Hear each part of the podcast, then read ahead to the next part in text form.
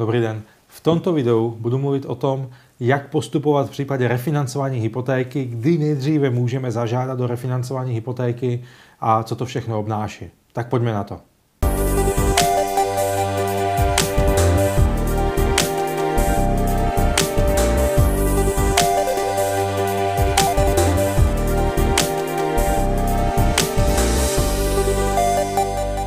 Jmenuji se Marian Drgo a jsem hypoteční specialista. Jak je to s refinancováním hypotéky a kdy ho začít řešit? Každý z nás, kdo má hypotéku, ví, že máme jakési fixní období, což je v podstatě jenom kontrakt s bankou o tom, za jakou cenu budu mít půjčené peníze. To znamená, v hypoteční smlouvě vidíme, jakou máme sazbu a jakou máme splátku po celou dobu fixního období. Ať už je jakékoliv roční, třileté, pěti, sedmi, deseti leté, je to úplně jedno, vždycky to uteče jako voda. Před koncem výročí toho fixu klidně i dva roky, pokud se předpokládá nějaký dramatický vývoj úrokových sazeb, už můžeme vyjednávat s jinýma bankama o tom, za kolik, jakou, za jakou sazbu si můžeme u nich půjčit peníze na další fixní období, které si také zvolíme. To znamená, nejsme vázáni k ty naší stávající bance i potom, aby jsme byli na tom, v tom dalším fixním období jejich klienty.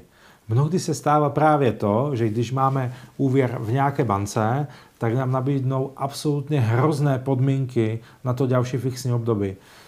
Uh, nevím proč. Nevím proč banka nechce klienta, který u nich už platí tři nebo pět let hypotéku, udržet i nadále, když s tím nemá žádné náklady a ví, že pro ní obchodně je to absolutně dobrý zdroj peněz, ale nevím proč radši nabídne klientovi, kterého vůbec nezná a v životě neměl v té bance ani korunu vklad, ani korunu úvěr, proč jim mnohdy nabízí uh, výrazně lepší podmínky na úrokové sazby a celkově na hypotéky. Nevím.